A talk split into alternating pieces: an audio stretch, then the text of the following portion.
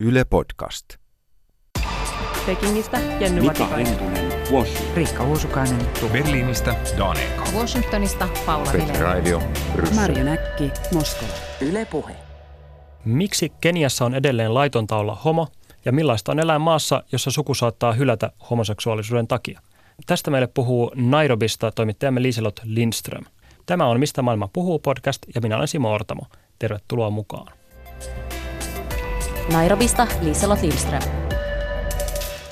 Heipä hei Liselot, mitä kuuluu sinne Keniaan? Moikka, moi. Oikein hyvää kuuluu tänne, tänne Keniaan, paitsi että mä olin tässä viikonloppuna pienessä auto-onnettomuudessa, niin nyt vähän, vähän kär, kärsin tässä niskakipujen kanssa, mutta muuten, muuten ei ole valittamista. Ei kuitenkaan käynyt oikeasti pahasti vai? Ei käynyt oikeasti pahasti, mutta autolle kävi, kävi kyllä pahemmin. Oi vai.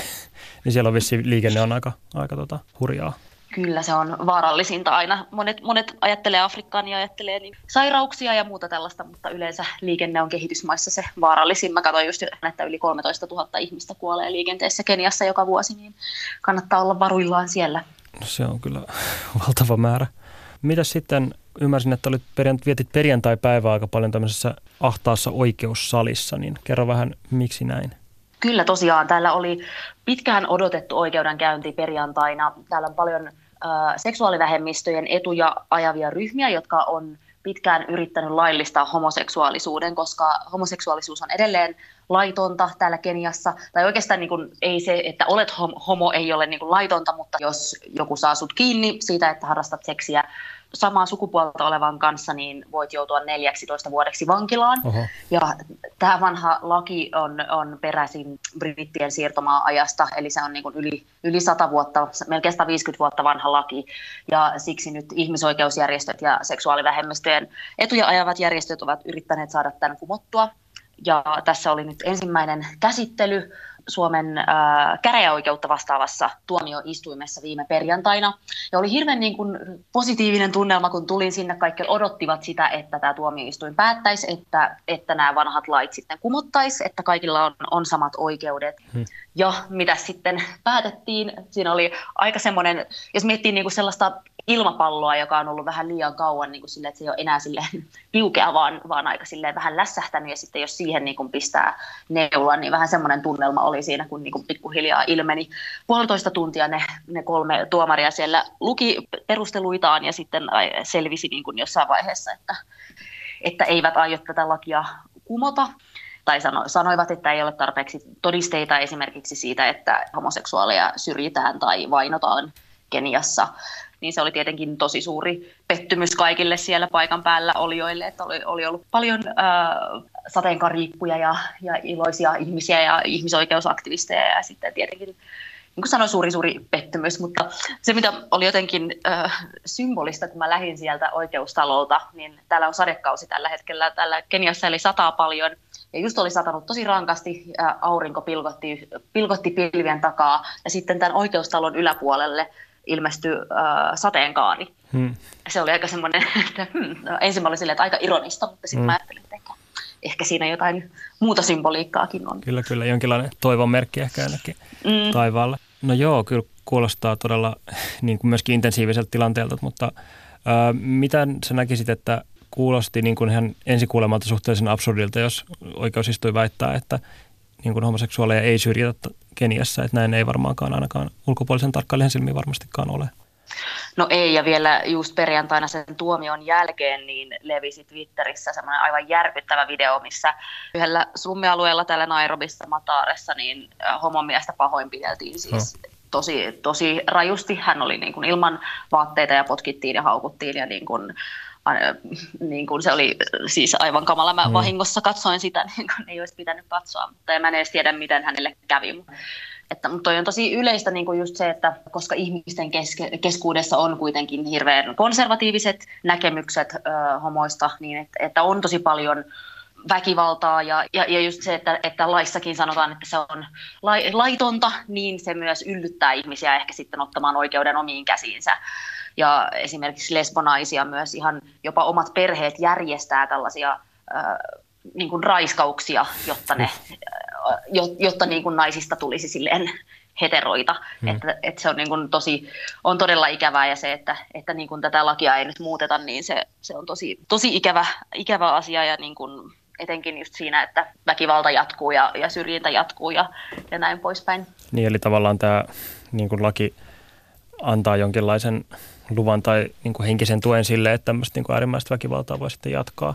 Niin ja vähän niin kuin, rohkaisee ihmisiä sitten tämmöiseen niin kuin homofobiseen ilmapiirin. Entä sitten niin kuin se tavallaan siihen suora vaikutus, että vaikka teoriassa voidaan tuomita 14 vuodeksi homoudesta vankilaan, niin onko se näin, että sit tätä lakia kuitenkaan sellaisenaan ei sovelleta vai?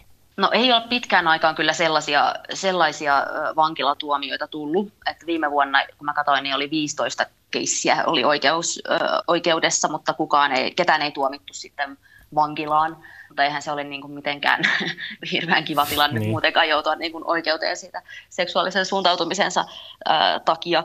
Ja toinen asia on se, että niin kuin tämä väkivalta ja tämä just, niin kuin mä kerroin tuosta videosta, niin sekin tapahtui slummialueella, että, että iskee etenkin niin kuin köyhiin, koska köyhät asuu just tämmöisissä hökkelitaloissa slummialueilla, missä ei ole, ei ole hirveän paljon niin kuin yksityisyyttä, tai jos esim. tapaa tyttö- tai poikaystävää, niin sitten kaikki näkee ja kaikki kuulee ja, ja näin, että jos on parempi osainen, niin sitten asuu ehkä paremmalla alueella omassa talossa muurien takaa, missä ihmisillä ei ole samanlaista pääsyä tai näkyä niin yksityiselämään niin se on, se on sitten niin kuin jälleen tämmöinen niin kuin enemmän köyhien ongelma ja sit yleensä jos on joku asia, mikä on köyhien ongelma, niin sitten siihen ei hirveästi puututa. Niin, niin ja, ja tavallaan varmastikin tämmöinen oman käden oikeus on niin kuin sillä taas, tai oikeus ja oikeus, mutta on, on sillä enemmän vallalla varmaan juurikin slummeissa, missä mm. ei myöskään sitten puututa siihen samalla tavalla. Joo, nimenomaan, että se on. Ja, ja etenkin ehkä, ehkä myös köyhillä alueilla on myös enemmän tämmöistä niin kuin konservatiivisuutta ja, ja kirkot vaikuttaa siellä paljon, niin sekin, sekin mm. niin kuin on, vaikuttaa tähän asiaan. Miten kun sähän oot niin kuin tehnyt kuitenkin juttuja seksuaalivähemmistöistä Keniassa, niin tavallaan kerro tavallaan, että millainen, millaista elämää he pystyvät viettämään, minkälaisia hankaluuksia siihen liittyy muutakin kuin tämmöinen niin kuin äärimmäinen väkivalta? No sellaista aika no perus, perussyrjintää ja, ja siis kiusaamista ihan. Mm. Että mä haastattelin yhtä yhtä nuorta naista, noin 25-vuotias, joka oli lesbo, muslimi ja sitä paitsi vammainen, että hänellä oli mm. niin kuin, toinen jalka lyhyempi ja, ja niin kuin, syrjittiin sitten kaikilla näillä, näillä alueilla, koska muslimeja on täällä Keniassa noin 11 prosenttia väestöstä, suurin osa on kristittyjä, ja, mutta molemmissa on tosi konservatiiviset näkemykset homoseksuaalisuudesta, mutta just tämän, että tämä nuori nainen oli sitten, perhe oli, oli kääntänyt hänelle selkää ja, ja sitten hän oli muuttanut tänne Nairobiin Mombasasta yhteen tyttöystävänsä kanssa ja, tota, ja naapurit siis kiusas, kun ne ymmärsi, että ne on naispari, niin rupesi kiusaamaan tyyliin, soittamaan ovikelloa keskellä yötä ja laittamaan sähköt pois päältä ja niin kuin kaatamaan roskia oven ulkopuolella. Ja tuommoista niin kuin, no periaatteessa harmitonta, mutta vaan semmoista, niin kuin, että ei, ei, ei tunnu hirveän mukavalta asua semmoisessa paikassa, missä joutuu tämmöisen kohtelun kohteeksi. Mutta toisaalta niin kuin, jos mietitään koko tätä koko tätä aluetta, niin Keniassa on kuitenkin vähän parempi tilanne, että koko Itä-Afrikka on oikeastaan todella huono paikka, jos katsoo koko Afrikkaa niin kuin huono paikka homoille, että etenkin Ugandassa on maailman pahimpia lakeja homoseksuaalisia vastaan. Että muutama vuosi sitten ehkä joku muistaa, että ne yritti vielä kiristää ja jopa, jopa laittaa kuolemanrangaistuksen äh, homoseksuaalille, mutta se ei sitten mennyt, mennyt onneksi läpi, mutta siellä on tilanne vieläkin pahempi, että täällä Keniassakin on paljon ugandalaisia seksuaalivähemmistöihin kuuluvia pakolaisia, jotka on tullut tänne sen takia, että Ugandassa on vieläkin hankalampi elää, mutta täällä Keniassakin on esimerkiksi, jos hakee lääkärihoitoa ja, ja niin kuin ilmenee, että on, on homo tai, tai kuuluu seksuaalivähemmistöön, niin voi, voi tulla sielläkin syrjityksiä. Ja juuri kun mainitsin nämä niin kutsutut korjausraiskaukset, niin siinäkin, jos, jos sitä, siitä ilmoittaa poliisille, niin voi olla, että saa vaan naurua ja niin kuin että olisit onnellinen, että joku haluaa asua tai jotain niin kuin tällaista. Kuulin yhdeltä, että, että niin kuin, kun yrittää sen rikoksen sitten ilmoittaa, että se niin kuin, just se, että, että tämä laki on olemassa, niin se, se sitten tekee sen, että myös ihan virallisesti voidaan, voidaan syrjiä homoseksuaaleja. No, juu. Joo, että no, silti, silti suhteellisesti parempi paikka vaikka tilanne on. Silti su, si, niin. si, niin kuin jos katsoo esimerkiksi sosiaalista mediaa, niin on, on ihmisiä ihan omalla nimellään ja, ja niin kuin, että täällä pystytään olemaan kumminkin enemmän avoimesti homo kuin esimerkiksi Ugandassa, mm. että on paljon aktivisteja ja on niin kuin silleen, siinä mielessä niin kuin on nähtävissä muutos, että vain kymmenen vuotta sitten niin ei olisi ollut mitään mahdollisuuttakaan, että tämmöinen keissi olisi ollut oikeudessa. Mm. Että se, että ollaan jo näin pitkällä, että sitä on käsitelty, niin se on jo suuri, suuri askel eteenpäin. Entä sitten, jos sukelletaan vielä synkemmälle puolelle, niin tota, tavallaan mainitsit, että Keniassa kuitenkin on jonkin ver- jonkin, jollain tasolla mahdollista olla avoimesti homoseksuaali, mutta sitten varmastikaan Ugandassa se ei ole millään tavalla mahdollista, niin kerro millaista sitten siellä on Joo, mä asuin siellä Ugandassa noin puoli vuotta, nelisen vuotta sitten ja, ja siellä, siellä tosiaan on niin kuin tosi todella tukalaa olla homo. Ja mä tein sitten reportaasin tämmöisestä ää, Kampalan eli pääkaupungin ainoasta homobaarista, hmm. joka ei tietenkään ollut mitenkään virallinen paikka, vaan siinä niin kuin vain harvat ja valitut sai tietää, että missä se oli. Ää, ja se oli vain kerran viikossa aina sunnuntaisin. Niin, muuten se oli normaali, normibaari niin kuin kuusi päivää viikossa, mutta sitten sunnuntai-iltana niin siitä tuli, tuli homobaari ja oli, oli niin kuin, haastattelin sitten siellä paljon ihmisiä, ketä siellä oli. Siellä oli yksi Ugandan äh, naisten maajoukkueessa pelaava nainen, joka, joka oli siis, no olisi, tai oli oikeastaan trans, että olisi halunnut olla mies, mutta, mutta sellaista hoitoa ei tietenkään pysty siellä saamaan. Äh, ja myös muslimeja oli siellä, jotka, jotka siellä vaan uskalsivat näyttää sitä omaa seksuaalisuuttaan, että muuten piti, piti sitä hirveän piilossa. Ja monet, jotka kertoivat, että niin kuin ei kukaan lähipiirissä tiedä siitä, että ne on homoja, koska koska sitten joutuisi tosi, tosi pahan, pahan tilanteeseen ja kukaan ei uskaltanut niin kuin, käyttää omaa nimeään haastatteluissa eikä näyttää kasvojaan, että se on niin, kuin niin, niin herkkä aihe, että täällä Keniassa kuitenkin pystyy haastattelemaan ihmisiä ihan omalla nimellä ja, ja kasvoilla. Että Ugandassa on ollut tämmöisiä jopa niin kuin listoja tota, lehdissä, että niin kuin nämä ihmiset on homoja ja on johtanut siihen, että, että ihmisiä on jopa tapettu hmm. ihan just silleen oman ää, käden oikeuden kautta. Ja sitten kun mä olin täällä baarissa, kun meidän piti lähteä sieltä pois, niin kaikki sanoivat, että täällä missään nimessä ö, lähde suoraan kotiin, että Kampalassa liikutaan paljon mopotakseilla, ja niin minäkin tein, mutta, mutta just sanottiin, että älä ota mopotaksi suoraan täältä, koska ihmiset kuitenkin tietää, että tämä on homobaari, eli jos ne tietää, että sä tuut täältä, niin sitten ne saattaa, että oli semmoisia tapauksia, että oli viety nurkan taakse ja pahoinpidelty, ja sitten ne sanoivat, että mene vähän, vähän niin kuin poispäin, että mene vaikka tuonne kulman taakse sitten ottamaan sen mopotaksin, ja sitten vaihda vielä taksia varmuuden vuoksi matkalla kotiin, että niin kuin sua ei voi seurata tai ei tiedetä sitten, että, että missä asut, että näin, näin paljon pitää niin kuin varoa siellä, koska, koska se yleinen ilmapiiri on niin, on niin rankasti homoja vastaan. Nairobista Liselot Lindström. Seuraavaksi puhutaankin siitä, mitä tämän homofobian taustalla on. Homo- ja transfobia on joka puolella maailmaa, eikä Suomikaan tässä nyt voi henkseleitä hirveästi paukutella, kun me ollaan jo peräti kaksi vuotta sallittu samaa sukupuolta olevien avioliitto. Niin kuitenkin Afrikassa ja lähi tuntuu olevan etenkin tällaisia lakeja, jossa on lailla kielletty homoseksuaaliset suhteet, niin miten sä näkisit, että miksi juuri Afrikka tai etenkin vielä itäinen Afrikka on niin synkkä paikka seksuaalivähemmistöille? No yksi syy on tietenkin se, että, että uskonto on täällä todessa, todella suuressa roolissa, että, että täällä käydään sunnuntaina kirkossa ja perjantaina moskeijassa ja se on niin kuin tosi, tai että kristinusko ohjaa hirveästi ihmisten elämää ja, ja niin että jos esimerkiksi sanoo olevansa ateisti, niin sitä vähän kummaksutaan, että parempi sitten sanoa, että on vaikka kristitty, niin pääsee helpommalla. Että se on tietenkin yksi, yksi asia ja monet just, just vetoaa siihen, että raamatussa ei, ei sallita niin kuin homosuhteita ja raamattu sanoo näin, raamattu sanoo näin, mutta sitten toisaalta raamattu sanoo myös paljon asioita, joista ei, ei välitetä hirveästi, mutta just tämä uskonto on, on yksi, yksi asia. Ja sitten nimenomaan nämä, nämä brittien, brittien siirtomaa-aikaiset lait, että ne on tullut koska suuri osa Itä-Afrikkaa oli brittien alla, niin, niin siksi täällä on saman tapaisia lakeja, kuten myös Intiassa, missä aika äskettäin kumottiin nämä samaiset siirtymäaikaiset lait. Siinä on niin kuin sama, sama tämä ilmaisu, joka sanotaan, että, että, että tota, kieltää carnal knowledge against the order of nature, mitä periaatteessa tarkoittaa niin kuin lihallisia haluja joka olisi luonnonvastaisia. Hmm. Eli periaatteessa ei edes sanota, niin kuin, että homoseksuaalisuus on laitonta, vaan, vaan se ilmaistaan niin kuin tällä tavalla mutta laajasti ymmärretään, että mihin tässä pyritään. Mitä sä näet, että miten tämä siirtymäajan historia näkyy tässä keskustelussa homoseksuaalisuudesta? Ironista, miten täällä keskustellaan aiheesta. On kumminkin kaksi leiriä, ne jotka vastusti tätä ja ne, jotka olivat sen puolesta, niin, ja molemmat niin kuin syytti toisiaan kolonialismista.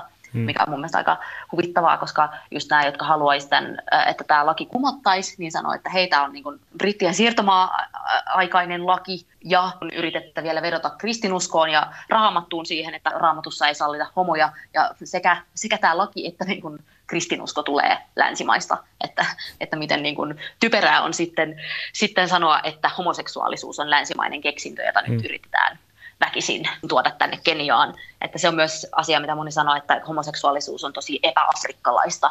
Mutta sitten jos katsoo historiaa, niin monissa afrikkalaisissa heimoissa on homoseksuaalisuus ollut todella yleistä, tai esimerkiksi naiset on mennyt keskenään naimisiin, jos, jos vaikka toisen mies on kuollut, niin naiset on voinut mennä keskenään naimisiin. Ja on ollut niin kuin paljon tällaista toimintaa ja, tällaista, ja se on ollut ihan normaalia ja hyväksyttyä ennen kuin ennen sitten siirtomaa-aikoja, että tähän myös vedotaan paljon, että, että ei tässä ole niin kuin mitään, mitään epäafrikkalaista, että seksuaalivähemmistö on ollut Afrikassa aina ja on edelleen, eivätkä ne ole minnekään lähdössä, sanoo mitä tahansa. No, miltä sinusta tuntuu, että historiasta löytyy taustaa tavallaan tälle homofobialle, mutta onko sun mielestä tämmöinen syrjintä niin kuin jotenkin aktivoitunut tai tämmöinen viha viime vuosina? Tuntuu siltä, että on aktivoitunut. Se ei tarkoita sitä, että, että ei aina olisi ollut tällaista syrjintää, mutta mä luulen, että yhteiskunnat ovat enemmän avoimia tässä. Ihmiset uskaltaa tulla kaapista, uskaltaa puhua siitä, että ovat homoja. Ja se on sitten taas saanut tämmöisen vastareaktion, että hmm. syrjitään enemmän ja aktiivisemmin. Ja, ja kun tiedetään, että kuka, kuka on homo, niin sitten on helpompi tietenkin tehdä jotain äh, juuri tälle henkilölle. Mutta mä luulen, että just se, että, että niin siitä puhutaan enemmän, niin se on myös johtanut siihen, että tätä vihaa on enemmän.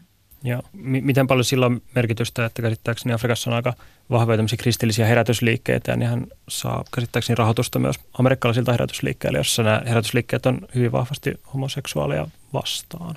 Joo, tätä on, esiintyy paljon ja just koska kristinusko on täällä tärkeä, niin sitten se myös, myös johtaa tähän ja mä voin antaa tämmöisen pikku, pikku vinkin. Tässä tulee tietenkin vielä lopussa se oikea vinkki, mutta Netflixistä löytyy semmoinen dokkari kuin God Loves Uganda, missä tulee esille vähän tätä, tätä että miten saarnaajat just vaikuttaa ihmisten mielipiteisiin ja, ja yllyttää sitten väkivaltaan homoja vastaan. Hmm. No entä sitten, jos miettii, että kuitenkin yhteiskunnat muuttuu ja sielläkin Keniassakin on kuitenkin vahvoja järjestöjä, jotka pyrkii parantamaan tätä tilannetta, niin löytyykö esimerkiksi Keniasta poliitikkoja, jotka uskaltaisivat tai haluaisivat puhua sen puolesta, että näitä lakeja pitäisi muuttaa ja suhtautumista muuttaa? No valitettavasti ei, että tällä on hirveän poliittisesti todella vahva vastustus tälle, tälle, että näitä lakeja kumottaisiin. Vedotaan nimenomaan kristillisiin arvoihin ja kenialaisiin arvoihin. Ja, ja tota, jopa yksi poliitikko sanoi tässä ennen tätä tuomiota, että jos, jos tuomioistuin päättäisikin kumota näitä lakeja, niin pitäisi järjestää kansanäänestys perustuslain muuttamisesta niin, että siinä sallittaisiin homojen syrjintä. Hmm. Että, että on niin kuin todella paljon poliittista vastustusta ja myös presidentti on sanonut, että, että homojen ongelmat on non-issue, eli niitä ei ole mitään ongelmia. On todella niin kuin hankala, hankala silleen ajaa tätä asiaa, kun ei ole mitään poliittista tukea. Toisaalta tuomioistuimet Keniassa eivät ole niin kuin poliittisessa ohjauksessa, että, että siinäkin toivottiin täällä, täällä tota, just seksuaalivähemmistöjen piirissä, että ehkä tuomioistuin olisi voinut mennä poliitikkoja vastaan, koska vuonna 2017, kun Kenia järjesti presidentinvaalit, niin korkein oikeus täällä kumosi ne vaalit, koska sanoi, että kaikki ei ollut mennyt, mennyt ihan niin kuin Strömsössä ja, ja niin kuin kirjojen mukaan. Eli, eli se osoittaa sitä, että niin kuin presidentti ei pysty niitä, tai poliitikot ei pysty tuomioistuimia ohjaamaan. Mutta, mutta sitten toisaalta just tämä, että ne vetoaa siihen, että homoseksuaalisuus ei ole niin kuin kenialaista tai ei ole kenialaisten arvojen mukaan, niin se on sitten suurempi ongelma tai, tai niin kuin yrittää sitten muuttaa ihmisten mieliä, niin se on todella pitkä prosessi. Miten jos verrataan sitten Kenian tilannetta muihin maihin, niin tavallaan löytyykö Afrikasta semmoisia positiivisia esimerkkejä, joilla nämä lait olisi pystynyt muuttamaan, että onko se toivo kuinka realistinen tavallaan Kenian suhteen? No on, on todella realistinen, että tässä on tapahtunut paljon muutosta viime vuosina. Ainakin Angola on, on sallinut homoseksuaalisuuden, Mosambik on myös, myös poistanut tämmöiset maat ja Seychellit muistaakseni ihan tässä, olisiko ollut vain viime vuoden aikana nämä kolme maata. Ja mä voin tässäkin mainita sen, että, siis, että tätä, tätä tuomiota, vaikka se nyt oli, oli tässä käräjäoikeudessa niin kun, eivät hyväksyneet sitä, niin tätä voi vielä valittaa seuraavalle tasolle, joka on Court of Appeal, joka vastaa hovioikeutta, ja sieltä vielä korkeampaan oikeuteen. Että siinä mielessä on paljon toivoa, ja mä luulen, että on, on vain ajan kysymys ennen kuin, kuin nämä lait kumotaan, mutta tarvitaan vähän tällaista no just mielten muuttumista ja, ja se, että, että homot uskaltavat enemmän tulla uso, ulos kaapista ja, ja ihmiset uskaltaa olla omia, omia itseään ja, ja tota, vaatimaan oikeuksia ja vaatimaan, että yksityisyys on yksityisasia, että kellään ei ole asiaa, mitä, mitä teet omassa makuuhuoneessasi. Voi olla vuosien prosessi, mutta, mutta luulen, että on vain ajan kysymys kuitenkin. Nairobista Liselot Lindström. Lopuksi suosittele meille jotakin kirjaa tai muuta teosta, joka auttaa meitä oppimaan lisää Keniasta ja Afrikasta. Ah, no mä haluaisin suositella sellaista kenialaista kirjailijaa kuin äh, Binyavanga Wainaina. Hän kuoli oikeastaan viime, vasta viime viikolla, oli 48-vuotias hmm. ja oli yksi äh, Kenian suosituimmista kirjailijoista ja myös äh, yksi ainoista julkisuuden henkilöistä, joka oli avoimesti homo. Hän tuli kaapista 2014, äh, kirjoitti semmoisen esseen nimeltään Maamaailma Homosexual, ja niin kuin valittiin samana vuonna sitten äh, Timein niin kuin sadan vaikuttavimman henkilön listalle. Yhteen tunnetuimpiin teoksiin kuuluu semmoinen essee kuin How to Write About Africa, ja se löytyy myös ihan googlaamalla, ja se on semmoinen satiirinen essee, joka ivailee vähän niin kuin länsimaisille jotka kirjoittavat Afrikasta, että siinä on paljon semmoisia hassuja juttuja, tai oikeastaan niin kuin se nimi on How to Write About Africa, mutta oikeastaan se on niin kuin, miten ei pidä kirjoittaa Afrikasta, että kaikki nämä kliseet ja tämmöiset, mutta se on tosi hauska, että suosittelen lukemaan sitä. Yes, eli suosittelemme kirjailija Binyawanga Wainainan esseetä nimeltä How to Write About Africa. Kiitos Liselot tästä ja tsemppiä sinne Kenian ei voi sanoa kevääseen, mutta siihen vuoden aikaan, joka siellä tällä hetkellä on. Sadekauteen. Sadekauteen, juuri näin. Yes, moikka. Kiitos, moi. Tässä olikin kaikki tällä kertaa. Ensi kerralla meillä on vieraana Paula Vileen Washingtonista. Jos pidit tästä jaksosta, niin kerro ihmeessä myös kavereillesi, mistä maailma puhuu podcastista ja lisää se Yle Areena-sovelluksessa suosikiksesi tai tilaa se omasta podcast-sovelluksestasi. Kiitos kaikille kuulijoille ja ensi kertaa.